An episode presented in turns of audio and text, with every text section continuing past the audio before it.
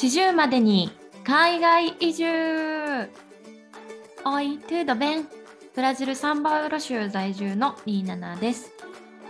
はい、ハイス公演カナダで大学生兼映画ライター兼日本語教師をしているドケースです。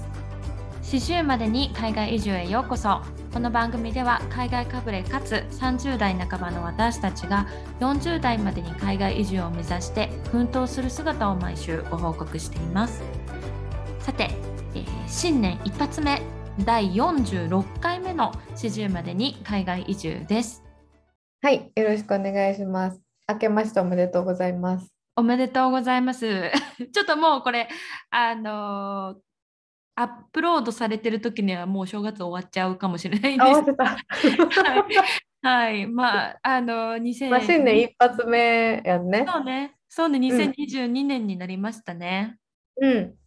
はい、あの、ど、どうでした？カウントダウンはどのように、あのカウントダウンはうん。なんか、あのーまあお友達が一人で過ごすならあのパーティー来てもいいよっていうことだったので、あの少人数のラテンパーティーに参加させてもらって。ほうほうほう。で、まあ、あの、サルサ踊ったり、なんか、メキシコ料理食べたりして過ごしました。なんか結構ラテン系とのつながり多いよね、トキエスね。そうね、やっぱり、スペイン語をやっぱ勉強してるっていうのもあるかもしれないですね。ノリが合うのもあるかもしれないですノねリも合う。関西人のノリにめちゃくちゃ似てるから。確かに確かに。でもなんか賑やかで楽しそう、カウントそうダウン。そうそう、えーイみたいな感じでしたうん。なんか、しかもその時知り合ったメキシコ人の女の子が、うん。なんか私がシルバーアクセサリーをすごいつけてて、はいはいで実は私、シルバーアクセサリー売ってるねみたいな話になって、あ、自分で作ってってこと？そうそう、あ、じゃあえー買おう買おうとか言って、で、あのいろいろ見せてもらったんですけど、結局、うん。なんかあのネックレスをギフトでくれて、へえ、すごい。友達のになった証みたいな感じで、うんめっちゃ可愛いネックレスくれたんですよ。で、まあ、それが結構感激でしたね。あ、じゃあいい出会いもあって。うん、ありました、ありました。よかったはい。ね。う。うんん。どうでしたか、年末年始。私ブラジルははですね、やっぱちょっと12月がバ、あのバケーション続きだったのもあって、ちょっとこうなんかなんていうんですかね、旅旅行疲れを持ったままカウントダウンをしたんですけど、ちょっとそのカウントダウンのことはこの後カルチャーショックのコーナーで詳しく話せたらなちょっと思ってます。はい。私もでも12月、本当はニューヨークで年越しを考えてたんですけど、はいオミクロンの感染拡大すごすぎて、ン結局ビビって、なんかあのコロナのテストを受けて、で、アメリカに12月中旬に友達に会いにオハイオに行って、うんで、10日後ぐらいにニューヨークに行ってカウントダウンっていう予定してたんですけど、結局クリスマスの前日とかに、なんかアメリカとカナダのなんてフライトの便がなんかすごいキャンセルになってて、はいはいはいはい。これ帰れなくなるんじゃないみたいな話になって、結局クリスマスイブに私あのドライブスルーでまたコロナのテストを受けに行って、うんで なんかまあ2回、12月2回テストするっていう、すごいもう鼻になんか入れてテストするやつやって、すごい嫌やった、そんなクリスマスでした。だから、日本にいるね、皆さんどんな感じだったんでしょうね。なんか、オミクロンもあるし。ねうんうんえ、クリスマスイブにアメリカから戻ってきたの？カナダあクリスマスイブにあのコロナのテストを受けないと、なんかコロナのテストを受けて、で、その、いなんていうの、し結果が24時間後に出るみたいな。はいで、それでもし陽性だったら、友達の家に隔離になるし、陰性だったら、そのあと3日以内にフライト取らないといけないという感じでした。結構じゃあ、こう、タイトなスケジュールというか、ぼドタバタすする感じだよね。する感じですよ。直前でフライトも全部キャンセルしたり、あと取りたかったフライトがキャンセルになったから、まあ自分でなんかその乗り継ぎ便とかを確認したりとかバタバタしてたんですけど、まあ結局でも帰ってこれてよかったなっていう感じです。うん、うん本当になんかね、次回、そのお友達を訪ねるときは、もうこういう隔離とか何もない、ね、心配しなくていい、良くなってるといいですよね。そうなんですよ。本当にコロナの検査がふ本当に嫌で高いしね。140ドルぐらい、アメリカドルぐらい。そんな取られちゃうんですね、一回に取られた、取られた。うん辛いな。うん、そっか。うん、そんな感じでしたね。うん。はい、ああとちなみにあの前回と前々回ですね、ホリデースペシャルウィークということで、各回あのお互いね、1回分ずつソロで収録っていう形を取ったんですけど、どうでした？一人で収録してみて。いや、一人、一人で喋るってこんなにも大変なんだと聞いていただいた方は分かると思うんですけど、私多分テンション違うし。あの、トキエスが、えっと、クリスマスイブ公開分かな、うんえっと、はいはいの、えっと、ホリデーウィークスペシャルの1週目を担当してくれました。はい。そうなんですよ。で、まあ、喋りたいことをこうリスト化じゃないですけど、スクリプト化して、うん、で、喋ってたんですけど、うん、だからやっぱ一人で収録してて、一人で噛むとやっぱ一人で笑って、うんで、その時になんか私何してんねやろなとか思いながら 収録してる感じでしたね。冷静になる自分がいたんですうそうそうそう。やっぱ新潟とこうやって喋ってるとさ、普段の感じで喋れるけど、やっぱりこのマイクを自分の前にして一人で喋るっていうと、やっぱりテンション変わってくるし、うんうんうん、だからそれに比べてやっぱ27の回って1時間ぐらい行った行ってたから、え、すげえなと思いました、本当に。いや、あの、前、1週目をね、トキスがあの収録してくれてね、あのクリスマスにちなんだ映画の紹介だったり、トリビアの紹介だったりとか、一人のクリスマスの過ごし方なんか、あのこうすごくクリスマスにフューチャーした素敵な内容をやってくれたんですけども、その時ですから、あの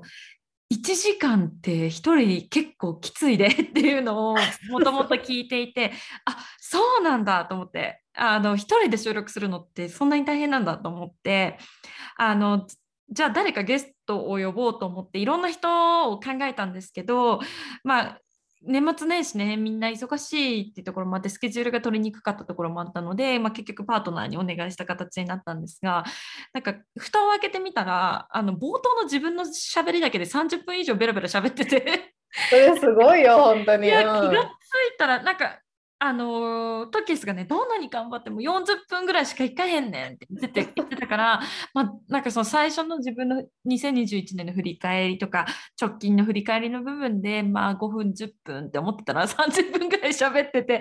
あーなんか本当におしゃべりだわと思って。いや、いいことやと思う。めちゃくちゃいいことやと思う。いうんびっくりした。まあね、あの収録したタイミングが、まあ、トキスの方が早かったので、私の方がその2週分ね、間が1週分空いた形があったので、その間にこう、あのポッドキャスト内で話せること、きあのシェアできる内容が自分の中でこう蓄積できていたっていうのも、ちょっとアドバンテージではあったと思うんですけども、あのえでもすごい可愛かった。あの、ひげちゃんですっていうのは。そうですね、あのなんか、えらい緊張してはって。可愛らしい。なんか普段もっとベラベラベラベラベラ喋るんですよ、英語で。まくし立ててくるんですけど、なんかすごいなんかおっとりした人みたいな感じで喋るから、なんでそんな喋り方になっちゃうのと思って、緊張したいよね。うん。多分緊張してたんですね。だからやっぱりマイクを向けられると、やっぱ難しいですよね。まあ、特に 私、トキエスの回で一番笑ったんが、なんか、なんか私、滑舌悪いんでって言った直後ぐらいにすぐ噛んでて。すごい、はい、伏線の回収が世界一早いと思って。なんかそういう箇所が2箇所ぐらいあって、そこで毎回笑ってた。私、本当滑舌悪いから、もう本当気をつけないといけない。うん。滑舌悪いんでの文章をなんか噛んでた気がするねん。だからもう、ええでってなって、分かったって。面白い。まあ、聞いてくださった方、本当ありがとうございましいや、た。本当ですね。ありがとうございます。あの、貴重な、あの、良かったですね。初めての試みでしたけですけど、うんやってみてよかったなと思いました。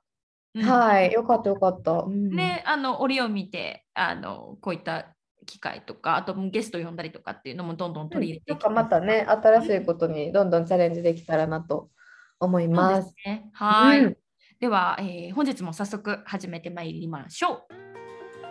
う。日本の常識は海外の非常識。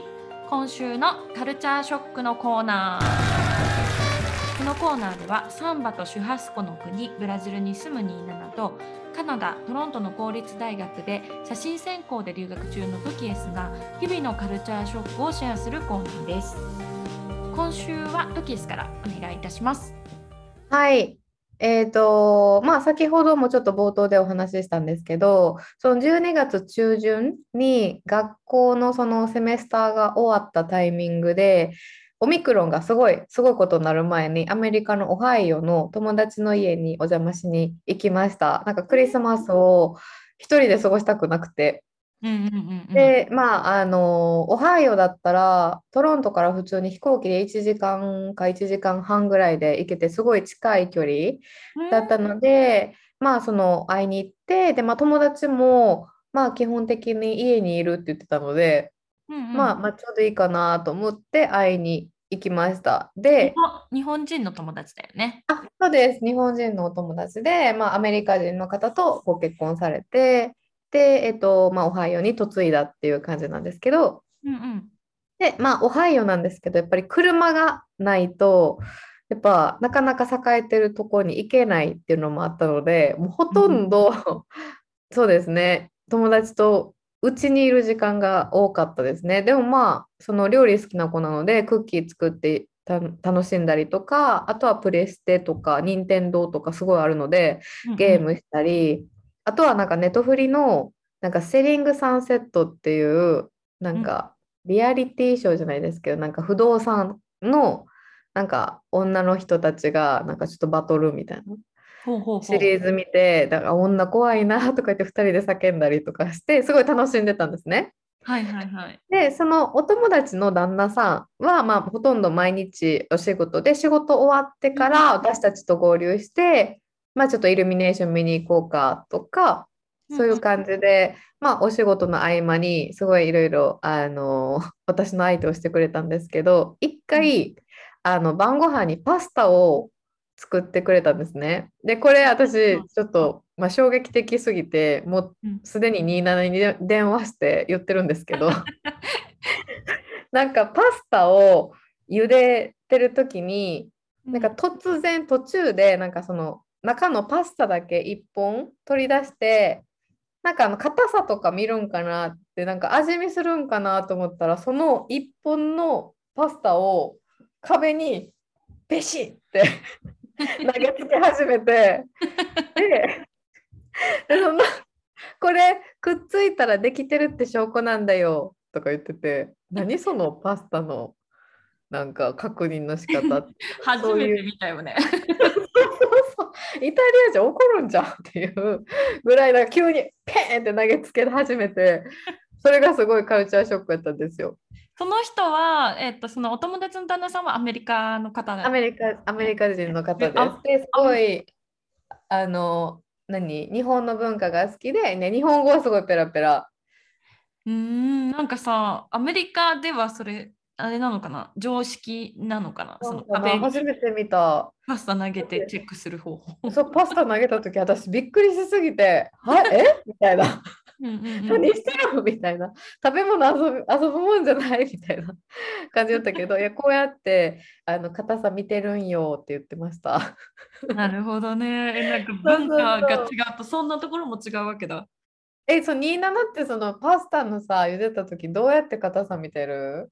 えなんかタイミング見て、それこそ味見してるよ、普通に。そうやんね。私うんも普通に1本だけ取って、ちょっと食べて、あ、まだ硬いなとかやってるけど、まさか取り出して壁にぶつけて、掃除の手間1個入れるってすごく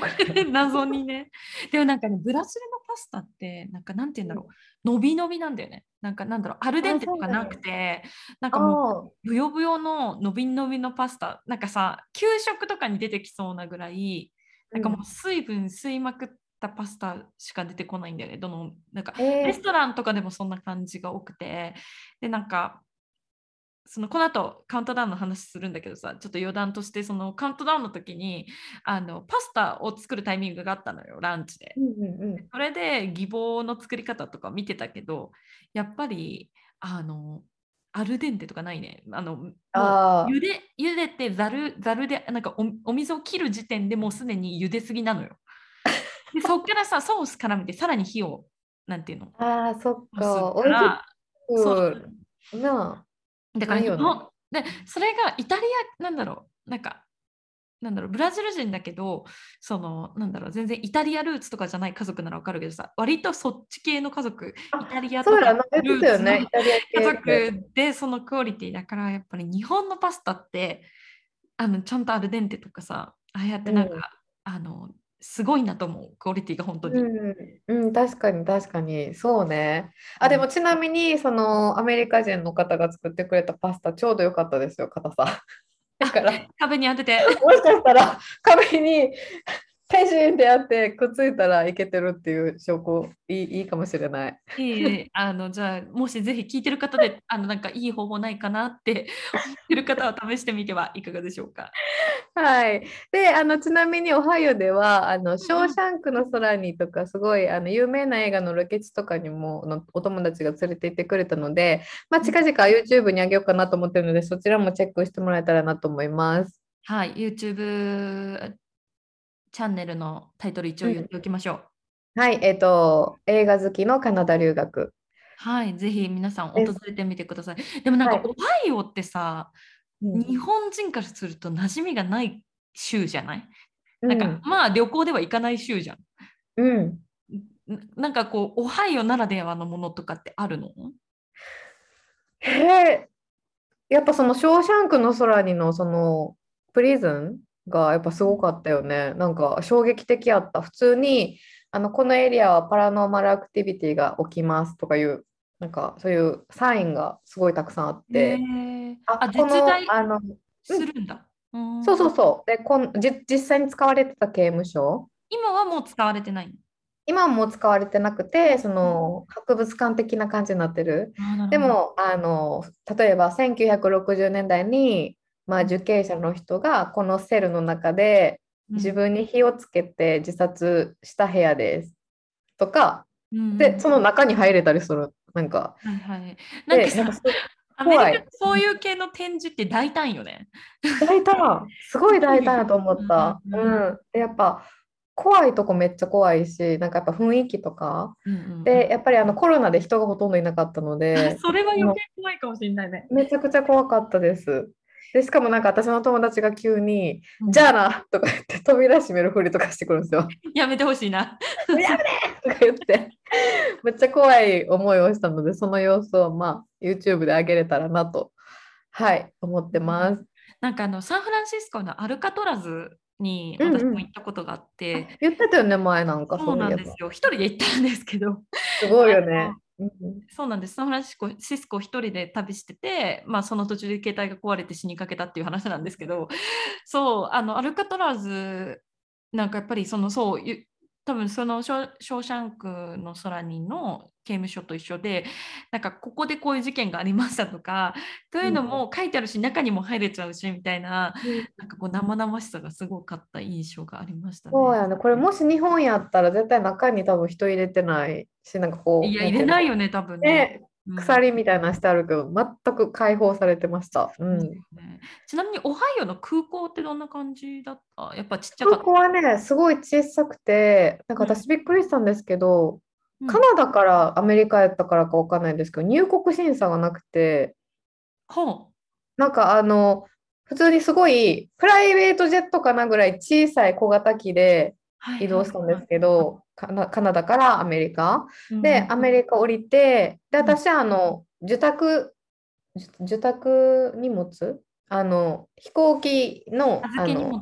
うん預け荷物はなくて、手荷物だけで行ったんで、うん。普通に荷物とかのところ行かずに、飛行機降りて、あれ、入国審査めっちゃドキドキ、ドキドキ、コロナのテストとか見せろとか言われたり、めっちゃ怖いんちゃうんと思って歩いてたら、うん友達が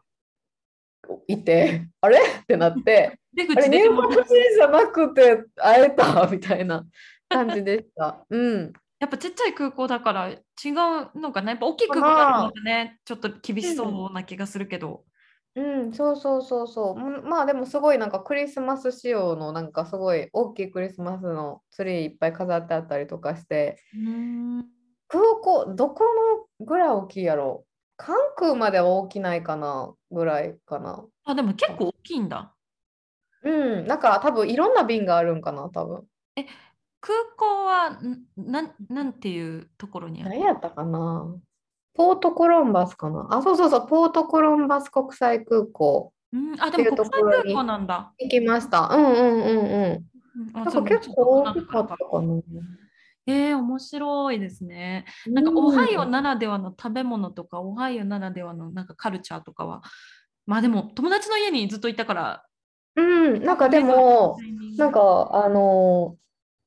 普通にめちゃくちゃ美味しいなんかチーズ屋さんあるから行こうみたいな感じになってでバーでうんうん、であのメニュー見たら普通にあのビーフサンドとかなんかあのマカロニサンドとかいろいろあってこれ全部にチーズ入ってますみたいなうんうんあのバーみたいなところに行きましたでも私ハーフサイズ頼んだんですけどうん、ハーフサイズでも食べられないぐらいすっごい中にチーズ入ってて。やばいね。さもうこれ気すがアメリカ持ち悪くなるみたいなぐらいでしたけど、やっぱすごいやっぱ大大胆に使うね、チーズみたいなぐらいチーズ入ってて、で、あの、うんお友達はフルサイズ頼んでたんですけど、うんあの、すごい食べる人たちなんですけど、なんか残してました。やばいね。なんかうんあのやっぱりアメリカのよりこうちょっと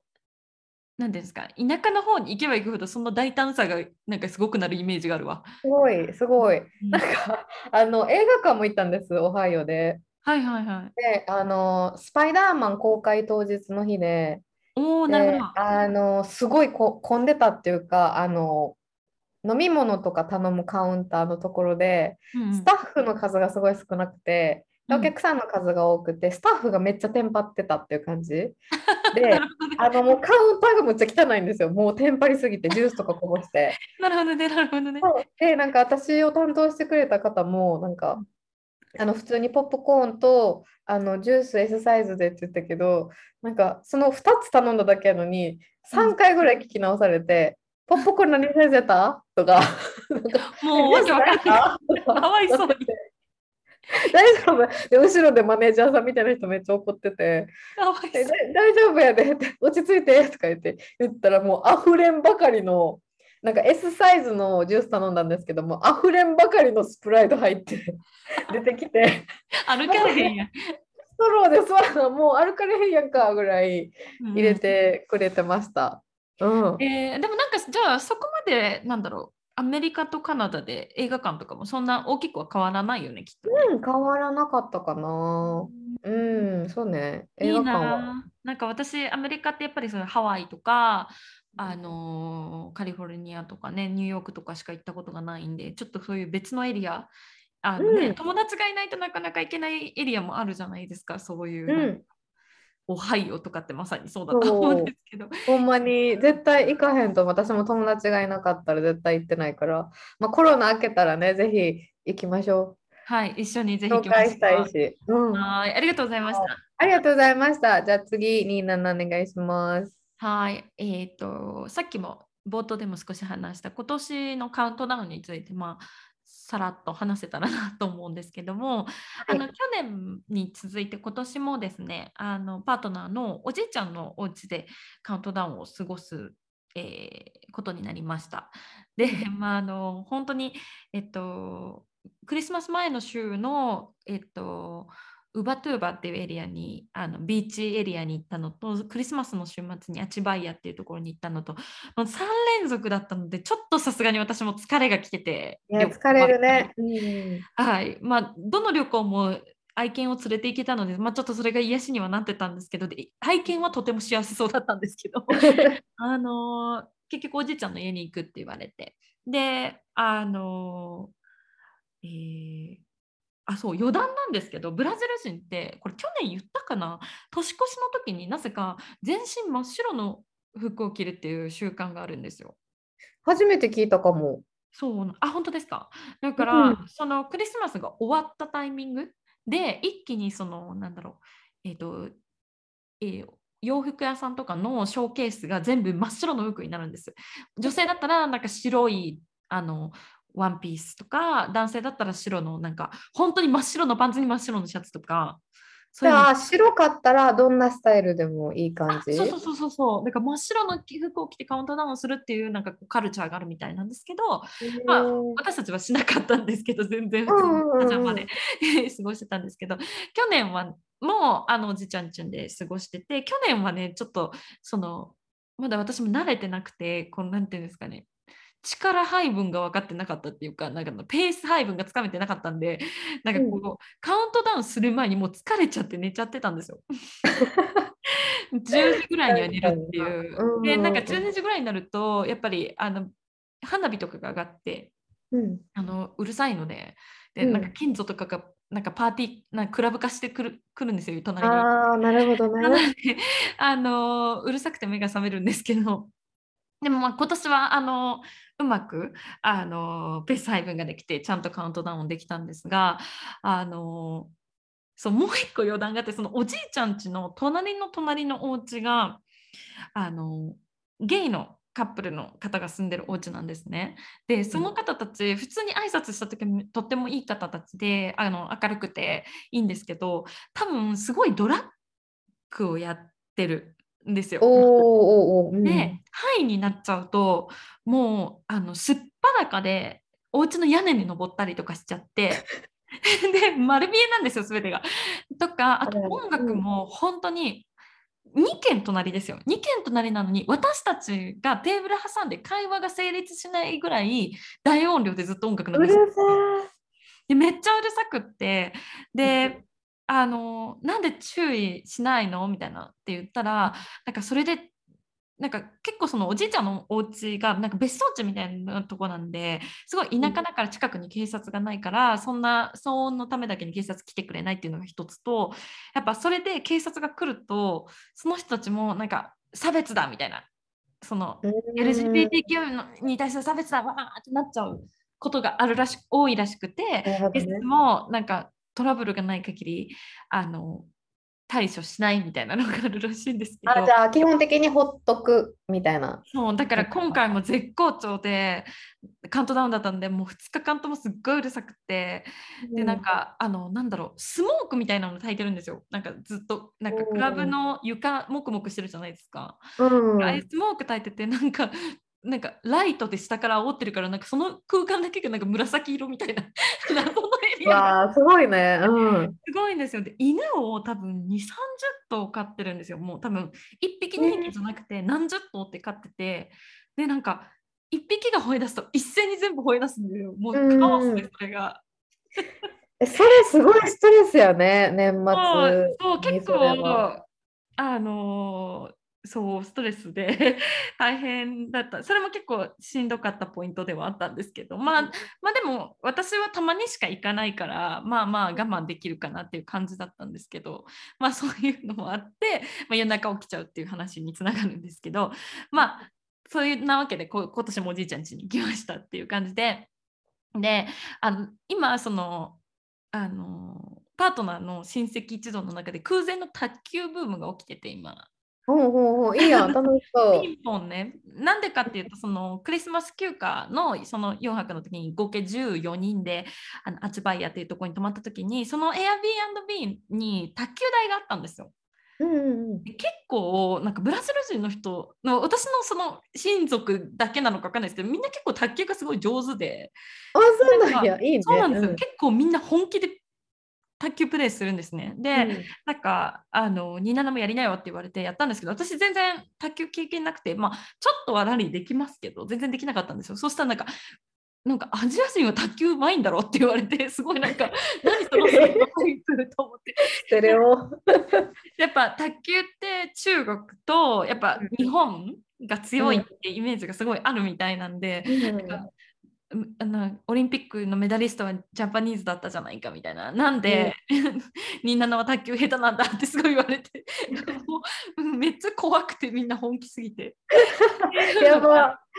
あのそのクリスマス休暇の時にあってもうすごい卓球がうんブームになったんですよ。そしたら、うん。そのパートナーのおじさんがあのななんかこう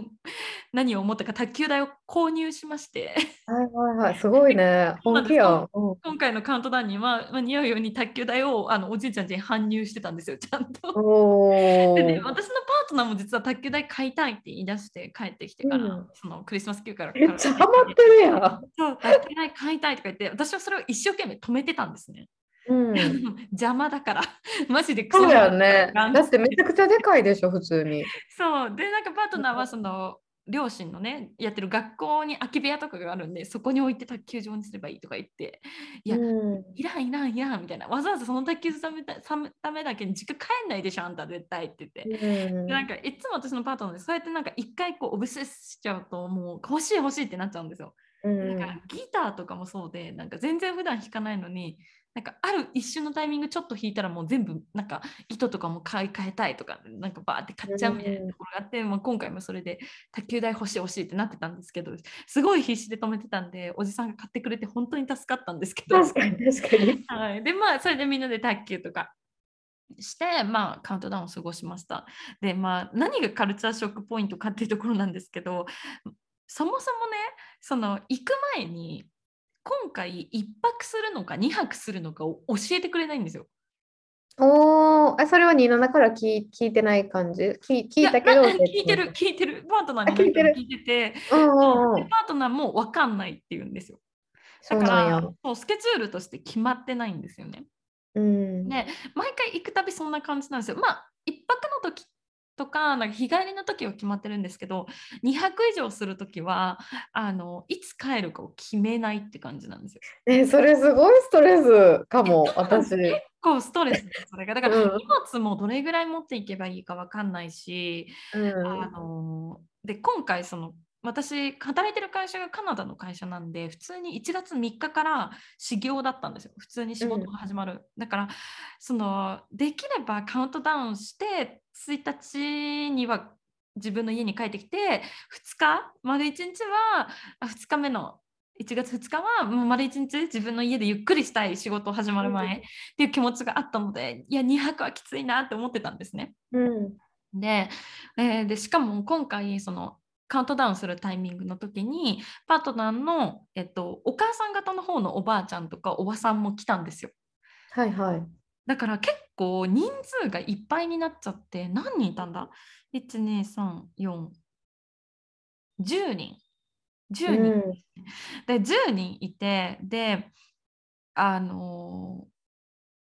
お部屋が全部で3つ寝室が3つあるんですけど1個の部屋はマスターベッドルームでそこはおじいちゃんが1人で寝てる部屋なんですねおじいちゃんの部屋なので。でセカンドのマスタールームはその、えー、と私のパートナーのおばふおば家族、えーうんお父さんお母さんと18歳の息子さんで泊まってるんですよいつも。うんあ違う11人いたわ今回。10人じゃない11めっちゃいるやん。人 でそのセカンドマスタールームに3人泊まる泊まるじゃないですか、うん。で大体いつもはそのサード3つ目の部屋に私とパートナーと義母私のその義理の両親ですよね。だから 4, 4人で寝るみたいな感じなんですよ。うん。うん、なるほど。それも結構私はあんまりカンファタボーじゃないじゃないですか。いや、もちろんもちろん。だって、キャパ、キャパ超えてるよね。そうなのにもかかわらず今回はそれにプラスしてさっき言ってたあのパートナーのお母さん方の方のおばあちゃんとおばさんも来たから合計6人で1個の部屋で寝たんですよ。うわー。え、ちなみに広さ的にはどれぐらいやったん？その部屋。え広さ。八でも多分クイーンサイズのベッドが3つ置けちゃうぐらい広い。うん。クイーンのベッドが2つとシングルが2つで合計うん。6人っていう感じなんで、別に広さには余裕がある,、ね、ある大丈夫やったどうん。でもやっぱり圧迫感あるじゃないですか1部屋に6人いると。うん。子供じゃなくて全員成人した大人が6人いたらきついしでリビング出たらリビングにはそのセカンドルームに泊まってる家族のえっと、それセカンドルームに泊まってるのがパートナーのおば家族なんですけどおばの旦那さんですよねよね。うん。おばの旦那さん義理のおじになりますよね。その人のお母さんも来てるんですよ。だからその人がリビングで寝ててだからなんて言うんだろう気が抜ける場所がない。ないね。うん。そうね、ブラジルあるあるなんですけどすごい親族がいっぱい集まるからすごい私も疲れちゃってて。で、あのさすがに嫁仕事しないわけにもいかないのでなんかねキッチンにいて洗い物したりとかいろいろ気を配らなきゃいけないポイントもあるじゃないですか。うんで私はやっぱり日本人で料理のそのプロセスがやっぱり違うのでなんか先読みしてこの料理作っとけばいいとかここを手伝っとけばいいがわからないんですよ。うん、そうだからね。できることはやっぱりどうしどうしても片付けとかそっちに入ってきちゃうんですけどそう思うとなんか全然つなんかくつろげないうん。ってでなんかすごいは働きに行ってる感じになっちゃうんですよね。うん、わかるよ。うんうんうんで。しかもその日そのカウントダウンする31日の夜にお風呂お風呂場であのその家で初めて G を見てしかも結構でかいやつを見て、いや、うわ最悪と思って、まあ、パートナーがそれは退治してくれたんで確実にキルしたことを確認したんですけど、うん。あとはそれ以外にもあの女の子の日が始まっちゃって女性ならでは。辛いね。そうなんですなんかいろいろ重なってうわもうちょっときついな帰りたいなと思って一泊で。うんだからうんカウントダウン31日に行ったんですけど、カウントダウンして1日の朝に朝かまあお昼、まあ、遅くとも夕方にはもう帰りたいと思ってたんですね。うん。ででもなんかやっぱりパートナー私のパートナーとか私の義理の父は楽しいじゃないですか。卓球台もあるし、うん。卓球うん。台もあるし。で地下のお部屋にはあの何ですか、えっとビリヤード？プールで。きるあーなるほどビリねヤードもあって。でしかもめっちゃでかいプールがあるんですよ。学うん。小学校のプールかぐらいのプールがあるんですよ。すごいね。だからプールでも泳げるしで男性陣は結局片付けもしない料理もしない、まあ、パートナーの私のパートナーのお父さんはピザ焼いたりとかあのシュハスコやったりとかしてくれるんですけど基本的に私のパートナーは何もしなくていい。でもううん。みんなが王様のように扱ってくれるじゃないですか。うんだから帰りたくない。で私はなんか何にも分かってくれないからいだんだんイライラしてきちゃってパートナーに。うんうんあげくその2日目その1月1日のお昼に私がご飯を作っあるメニューを作ってでそれをパートナーが一切口つつけなかったんですよ。これ好きじゃないって言って。え？でなんかそれは僕の好みのものじゃないって言って食べなかったんですよ。でもそれでうん。聞いてきて、でその後マジであのすごいあの何ですか。もみたいななんかちょっともう無視して切れてたんですよ、私も。でパートナーは私が切れてるのに気づかずソファーでグースかグースか寝ててまたそれもムカついてきてうん私がイライラして寝れなくてもなんかもうすっごいイライラしてるの多分義母があの多分ピーンってきて 私がストレスフルになってるの。で「あのニナナもう帰りたい?」って「帰れるなら帰りたい?」って言われて「帰りたい」ってそこで言って、でそしたらどうもねあの義母も帰りたかったみたいなんですよ。うん、なるほどね。そういろいろせなあかんからな。うん。まあ、義母も義母で私と一緒じゃないですか要は旦那の実家だから、うんうん。あの旦那のおじいちゃんしかいなくて姑はいないとはいえやっぱり自宅とは違うんですよねくつろぎきれない。そうやからっていうね。のもあって多分帰りたかったんですよね。でなんかうん6部屋でみんなで寝るのもやっぱり嫌だし。であの義母がじゃあもう帰ろうって言ってなんか帰ることになったんですよ結局。うんうん。でもなんか岐阜がずっと機嫌悪くてその後帰りたくないから。そうでもなんかその義母がなんか私があのニーナラがそのまあ女性えー、と月のものが来て体調が悪くなったからっていうのを言い訳に帰るねって多分みんなに説明したっぽくって私はその時なんて説明してるか分かんなかったんですけどなんかおじいちゃんがなんかすごい悲しそうだったことだけ覚えててああ、そっかなんで。帰っちゃうのみたいな。うん。でなんか帰ってきてから私自分がそのなんて言うんだろう帰る口実に使われたことを知ってそれはパートナーから言われたって感じ？そうそうそうそうそう。うん。でなんかそれもえ嫌だなと思ったんですけど。えそれ嫌よ。そりゃ嫌よね。めっちゃ嫌だなと思ったんですけど、うん。まあ、でもなんか私の実家の母がそういうことめっちゃする人だったんですよ、うん。うん。うん、だからなんかあなんかなちょっと懐かしいような気持ち まあなんか最初は義母にもちょっとそれでイラッとしたんですけど結局、まあこれを世の中の政治と例えた時にね私が一番気に入られているべき人はどう考えても義母なんですよ。はいはいはい。うん、だってその義母が一番私をプロテクトするし、えっと私が一番関わりがあるのはその義母側の家族なんですよね。パートナーの、はいパートナーの両親は義母のお母さんと一緒に住んでるからそっちの家族との方がつながりが強いわけですよ。うんだからどう考えても義母に気に入られてた方がいいわけですよ。なるほどね。義母が自分が帰りたいでも自分から帰りたいって言い出せないあ27を出しに使えるってなって私を使ったことで帰れたことで恩を売れたんならそれはそれでラッキーかと すごい分析力。これは政治だと思ってうん。まあいいかと思ってでまあでも辛かったね。うんうんうん。うんまあ、帰ってきてから3日間ぐらいもうビッビッチやりまくったよねあのなんかわもうわがまま言い言いまくってやったいや、それ言うよ。それ言うよ。ブエーっつって大騒ぎしたカウントダウンでございました。まあね、結婚したら少なからずね、あのこういうあると思うんですよ。まあ、みんなすごいいい人なんですよ。いい人なんだけど、やっぱり きついよね。やっぱうん多分あでもどうなんだろうな。完全に日本語環境だったら、それはそれできついよね。うん。きついと思う。なんか、いや、私もわからないですけど、嫁いだことないから。でも、なんかそういうさ、例えば実家で起きたハプニング、例えば相手方の実家とか、相手方の家族で起きたハプニングってさ、それさ、2人、パートナーと2人になった時にとことん話し合う？それか、なんか、あん言わ、あんま言わん方がいいことは隠しといたりする？それか全部言う？最初の頃は言いたくても言えないみたいな感じだったけど、もう最近はもう我慢できないから全部言ってる。なんかああ、そうやな。あみたいなもうそういうのもうめちゃくちゃ嫌いとかだからもう、うんそのなんか私その義理の父がすごいそんな風に機嫌が悪かったのも知らなくってうん。すごいあの寡黙寡黙な人なんで義理の父ってだから帰りたいって帰りたくないって思ってることを知らなくてうんうんだからなんか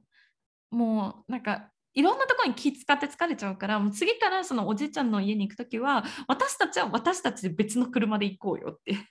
うん。そしたら好きな時に帰れるしそうやね。うんうん、確かに。どうもねやっぱパートナーはまだあの私の夫っていうよりは親の子供息子っていうポジションでいるんだよねやっぱ家族の中では。うん。で、それはでも徹底的に話し合って、じゃあ次からはっていう解決、解決策を見つけていくっていう感じな。徹底的に話すっていうよりはもう私があの感情的にわーってなんか嫌だ嫌だ嫌だみたいな風に言ってもうんうそれで、でやってくれないんだったら行かないとかっていうああ、で、相手はそれに対して、それに対してイライラしたりすることはあるけどそれを繰り返していくことで、なんかあじゃあこれを解決策にしようっていう妥協点は見えてくるよね。うん、なるほどね。面白い。だって、なんか、私、やっぱそういうのがもう長年ないから、その、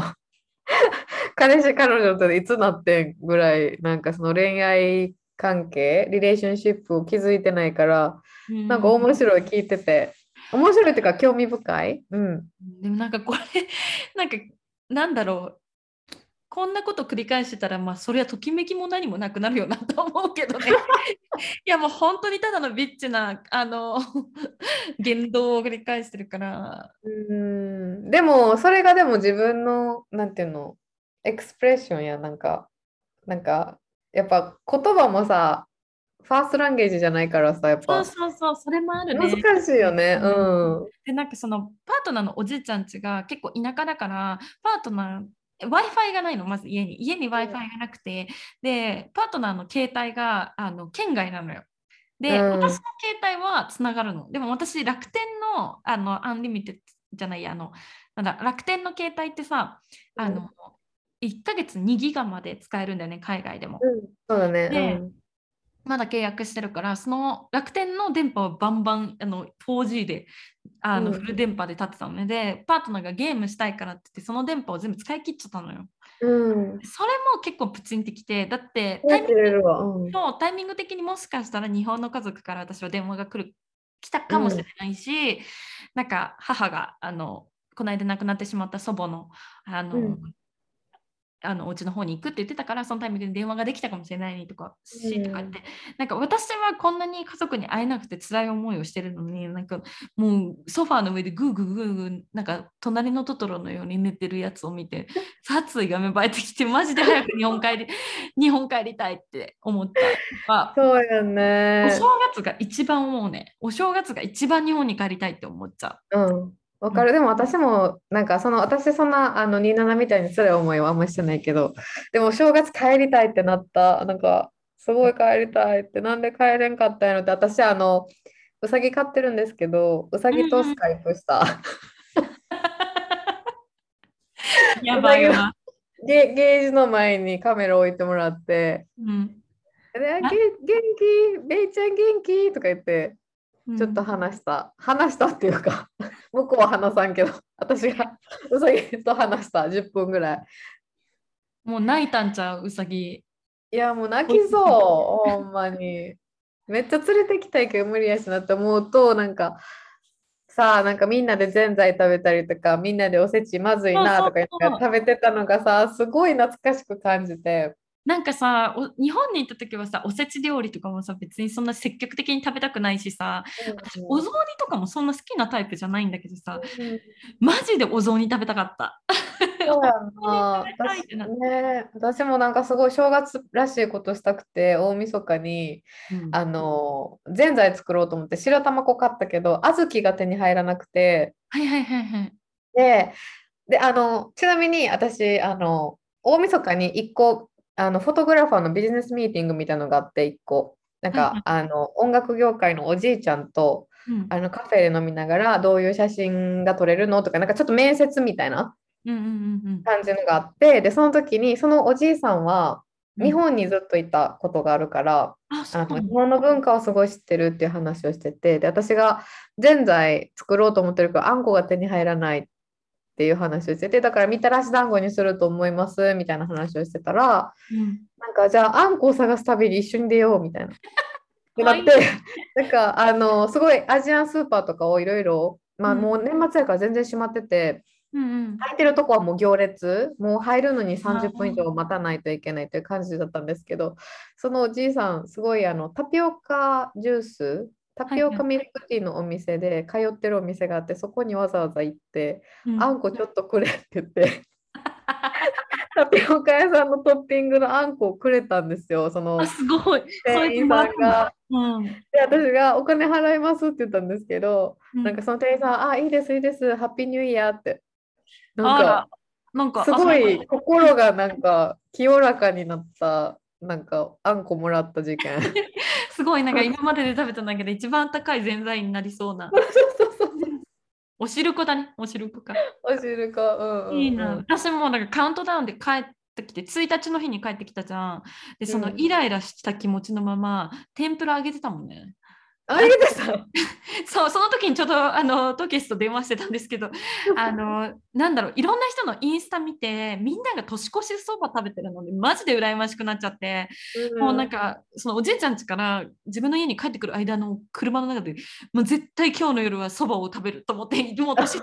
しちゃってるんだけど、なんかそばに天ぷらつけて食べてやると思って、うん。天ぷらを揚げてる時にトキエスと電話したんだけあ、ど、そうそう、私がね、すごい酔っ払って、あの、すごい後悔したっていう話を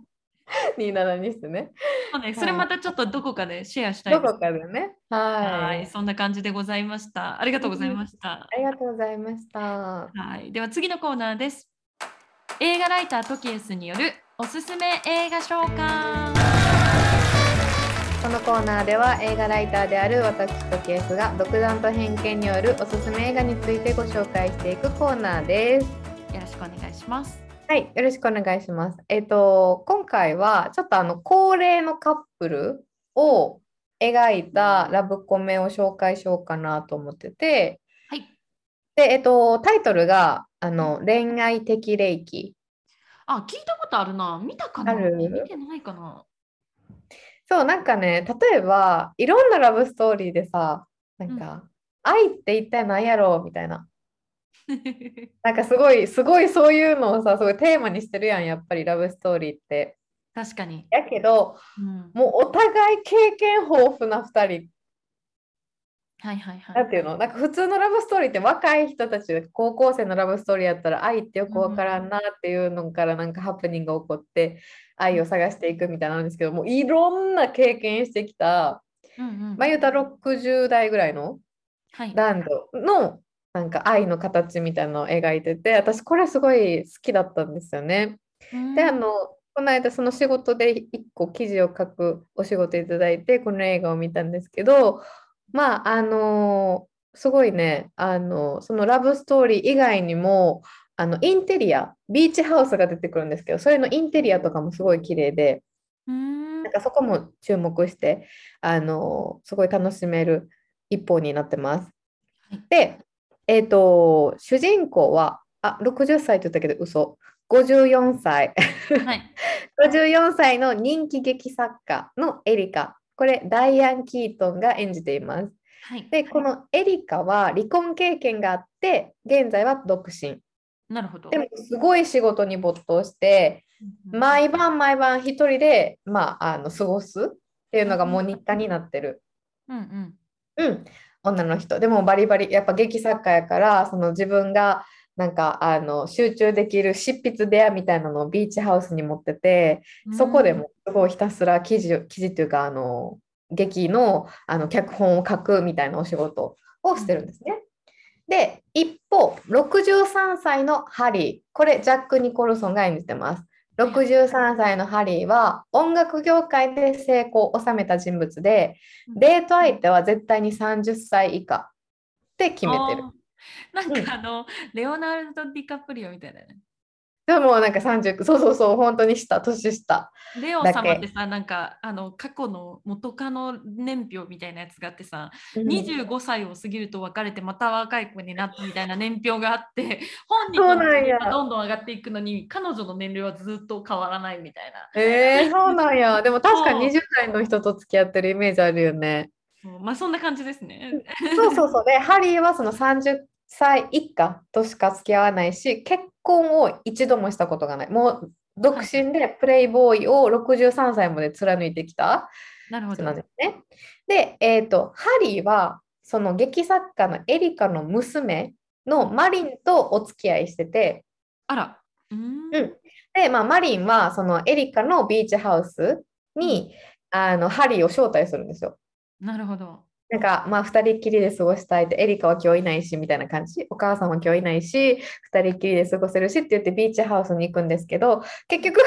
あの、来るはずのなかった母のエリカとおばがビーチハウスに突如やってきちゃって、で、あの、パンツ姿のハリーとエリカがばったり対面しちゃうんですよ。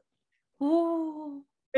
で、最初はまあ、エリカは不審者、まあ、パンツ一丁でいるから不審者やと思って、で、あの、すごい警察に電話しようとするんですけど、そこでマリンから、あ、彼は友人なんだよっていうのを紹介されたことで、まあ、あの、一緒にそのビーチハウスで過ごすようになるんですよ。なるほど。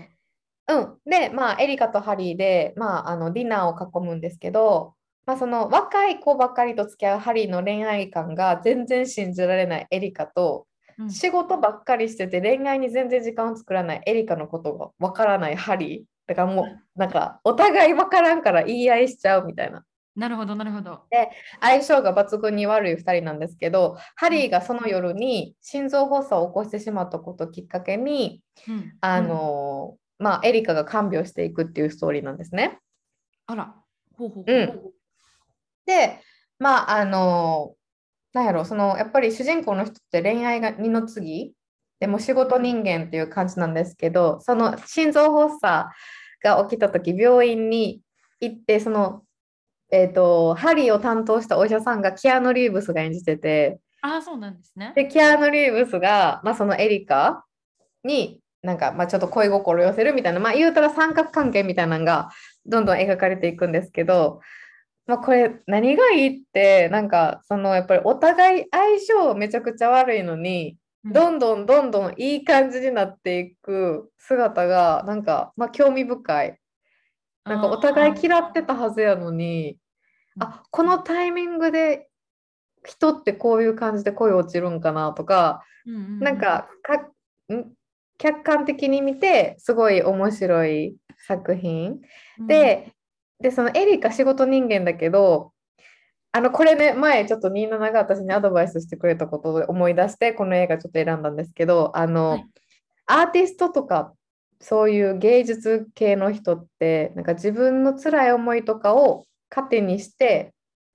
なんか書いたり表現したりするみたいな話を前に27がしてくれたんですけどまさにこのエリカもそうでうんうん。自分の、まあ、いろんなその市場でいろいろ辛いことがあったことをバネになんかすごい作品を作り上げていくんですけどその姿もすごい元気をもらえるのでなんかあバリバリ働きたくなるなって思うあの映画になっております。なんかこうエリカのキャラクターというか、まあ、年齢は違うけれど、うんこうちょっと今の、えートキエスとシンクロする部分があるからこうちょっとうん環境、あん？共感？を呼びやすかった部分もあるのかな。あるかもしれない。でなんかそのやっぱりエリカがすエリカはまあ成功者やからなんかその住んでるビーチハウスとかキッチンが大きかったりとかうんするのを見ると私もこうなりたいってやっぱ思いながら 自分となんかちょっと重ねながらうんちょっと見てましたね。なんかやっぱそういう面白いなんか見方もできるし私みたいにもう30超えてもちゃんとした恋愛全然できてないっていう人が見ても結構元気もらえるかも。なんかやっぱり50代後半でこういういい感じの恋愛に発展することもあるんだなっていうのがまあラブコメなんですけど、まあそういうなんていうの気休めになる今の自分に対してなんかその今恋愛できてないなっていう自分に対して気休めになるラブコメでもあるからうんうんまああの女性の方にすごいおすすめです。まああの海外ってさもう本当に年齢関係なく特にアメリカとかそうだと思うんですけど例えば70代でも80代でもアプリ使って彼氏探すし、あのなんだろう年齢を理由に恋愛を諦めないうんうん思うんですよね。でも日本ってやっぱりそれがすごく難しいところがあってこういうなんだろうこ中高年もしくは高齢者にあたる年齢の人たちをあのメインにしたラブストーリーってあんまり作品として数がない気もするのうんで、なんかそうなんかそういう人たちをメインキャラクターにするとなんかラブストーリーよりもどっちかというとなんか健康とかそういう介護とかそういうテーマになっちゃうからなんかそうじゃないこういうなんかね大人のカップルのラブストーリーみたいなのがなんかもっと増えていけばいいのになっていうふうに思いますよね。うん、はい、そうなんです。めちゃくちゃいいです。なんかそのいろんな経験してきたからこそのその恋愛の葛藤みたいなのもすごい描かれてるので、うんうんママはぜひチェックしてもらえたらと思います。はい、恋愛的歴これ2003年の映画ですね。ちょっとうん、結構前だね。そうなんですよね。あのすごく素敵な映画のようなので、ぜひ皆さんチェックしてみてください。はいはい、えーありがとうございました。ありがとうございました。ということで今週の40までに海外移住はここまで、えー感想質問ご意見の受付先は 27tokies.gmail.com インスタアカウント 27tokies もありますので合わせてチェックしてみてくださいぜひよろしくお願いします。はいでは来週金曜日朝8時にまたお会いしましょうボンフィノージセマーナ Have a good weekend! バイバイ!